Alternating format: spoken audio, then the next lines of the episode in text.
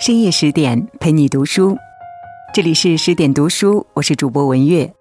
今天我们要分享的文章题目是《我是山姆》，一个人最大的成熟是接受父母的不完美。一起来听。你是否会有嫌弃父母的时刻呢？觉得他们贫穷，觉得他们见识少，甚至觉得他们没有资源和能力为我们撑起一片天。如果你曾被这个问题困扰，不妨去看看豆瓣九点零高分的电影《我是山姆》吧。影片讲述了一个智力障碍的父亲与女儿相处时发生的各种曲折故事。尽管有过隔阂、受过打击，但父女俩仍跨越重重阻碍，成为了照亮彼此的那束光。在父亲节来临之际，我们想通过这部电影告诉你：或许父母很平凡。但他们已经竭尽所能，给了你最好的爱。一个人最大的成熟，就是学会感恩父母，并且接纳他们的不完美。山姆是一个天生智力障碍的人，他的智商仅相当于七岁小孩。一次偶然，他和一个流浪女人稀里糊涂的发生了关系，但后者却在生下一个女婴后不告而别。从此，山姆的生活里多了一个小女孩，他给女孩起名露西。小露西的到来完全打乱了山姆的生活节奏，他经常在半夜里嚎啕大哭，非得要山姆哄着才能入睡。为了照顾好女儿，山姆不得不和邻居学着怎么买奶粉、换尿布，还要掐着时间，两个小时给露西喂一次奶。担心露西有什么意外，山姆还做了一个婴儿袋。天天背着女儿去上班，别人都笑山姆带了个拖油瓶，但是父爱的本能却让山姆乐在其中。就这样，在父爱的滋养下，露西健康快乐的长大了。七岁那年，露西上了小学，在和小伙伴相处的过程当中，她逐渐发现了父亲的不同。他说话结巴，反应迟钝，就连结账都要数半天的钱。终于有一天，露西忍不住问山姆：“爸爸，上帝是故意让您这样，还是不小心的？”山姆一下愣住了，他磕磕巴巴了半天，最后说出口的只有“对不起”。露西是个懂事的女孩，她慌忙拉过爸爸的手，安慰道：“没关系啦，我很幸运，别人的爸爸都不陪他们去公园。”然而，尽管露西小心翼翼地维护爸爸的自尊心，但两个人的差距还是越来越大。买鞋时，露西已经能够自如地和人交流，但山姆完全没听懂店员在说什么。点餐时，山姆对店员答非所问，还是露西帮他圆场，才避免了尴尬。家长会上，露西已经可以流利地背课文，但一旁的山姆却抱怨太难了。思维越来越跟不上女儿的山姆，像极了我们逐渐长大时父母的样子。他们不再无所不能，也不再能满足我们的各种需求，甚至在需要儿女帮忙的时候，他们还会感到自卑和窘迫。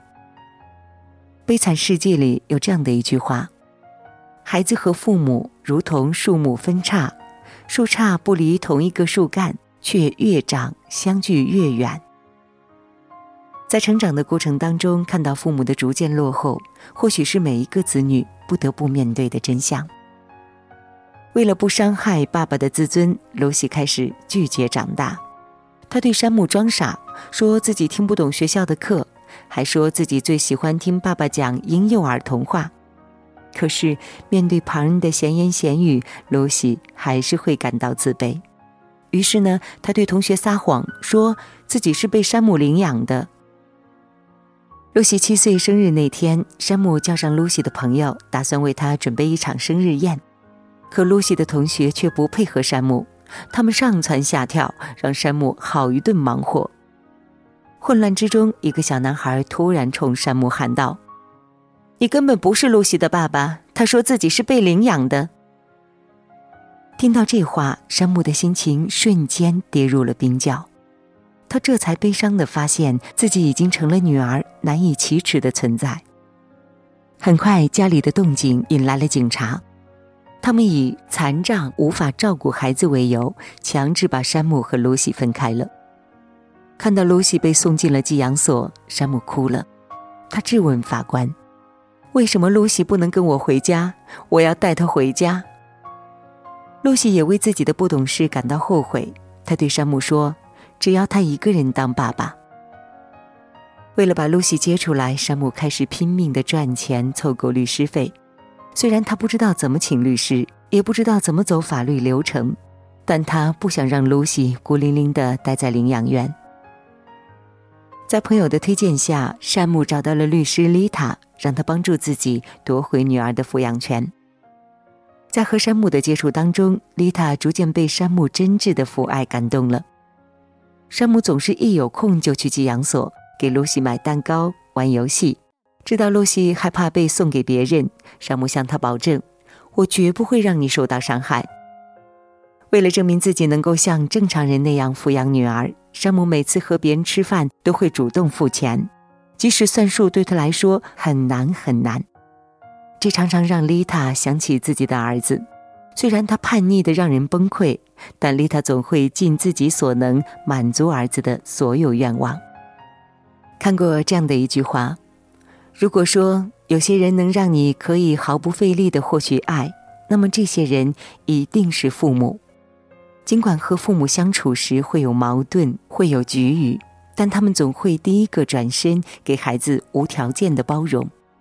经历世情百态，终有一天你会发现，父母虽然平凡，但永远是最爱你的人。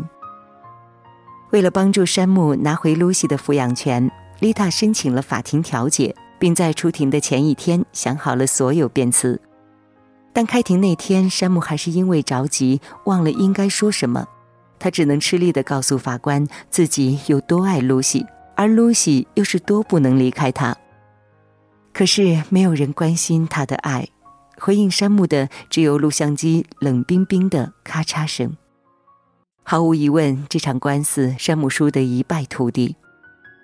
在寄养所，山姆和露西见了最后一面，他们心碎地抱住对方，直到露西被人强迫带走，送到了养父母家。山姆为此消沉了很长一段时间，他痛恨自己的无能，连女儿的抚养权都争取不来。有一次，山姆忍不住思念，偷偷的去看望露西，可当他看到露西和养母一起画画，似乎很开心的样子，又难过的离开了。露西不要我了，她有新家了。回家后，守着空荡荡的房间，山姆的泪水打湿了眼眶。其实山姆不知道，待在养父母家的日子，露西也很想念爸爸。他会待在门口等着山姆来看望自己，也会在画画时把对爸爸的思念都画在纸上。作家吴淡如说。家的概念和贫富无关，和房子无关，它只和你生命的记忆、生命的感觉有关。慈爱温柔的爸爸，永远是露西心底难以割舍的牵挂。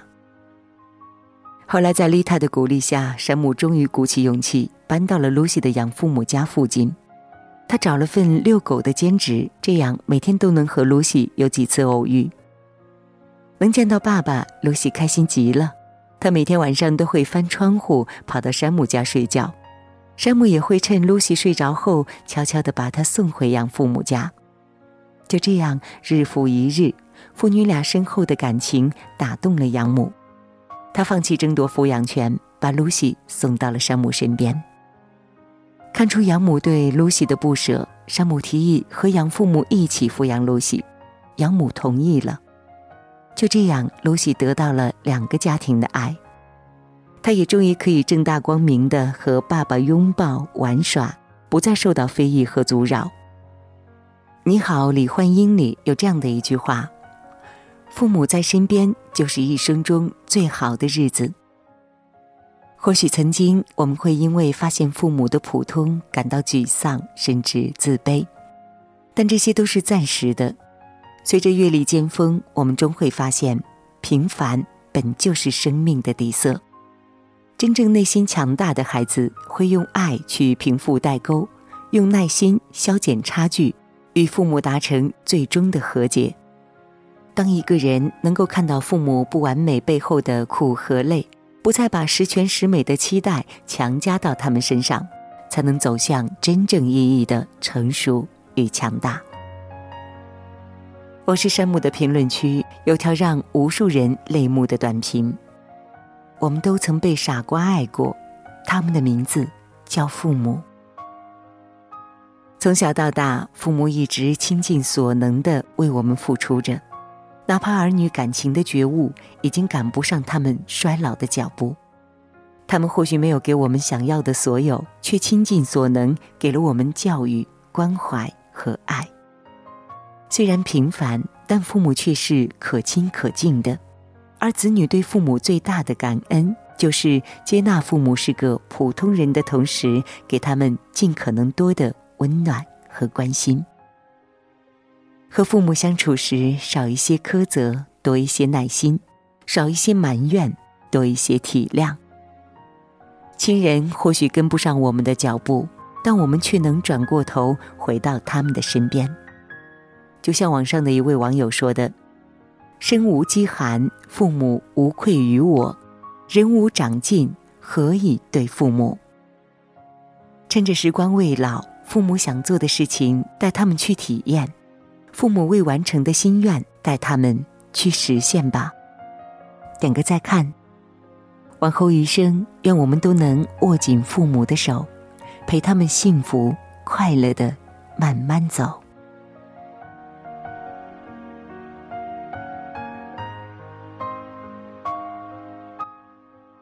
好了，今天的分享就到这里了，感谢您的收听，我是文月，我们下期再见。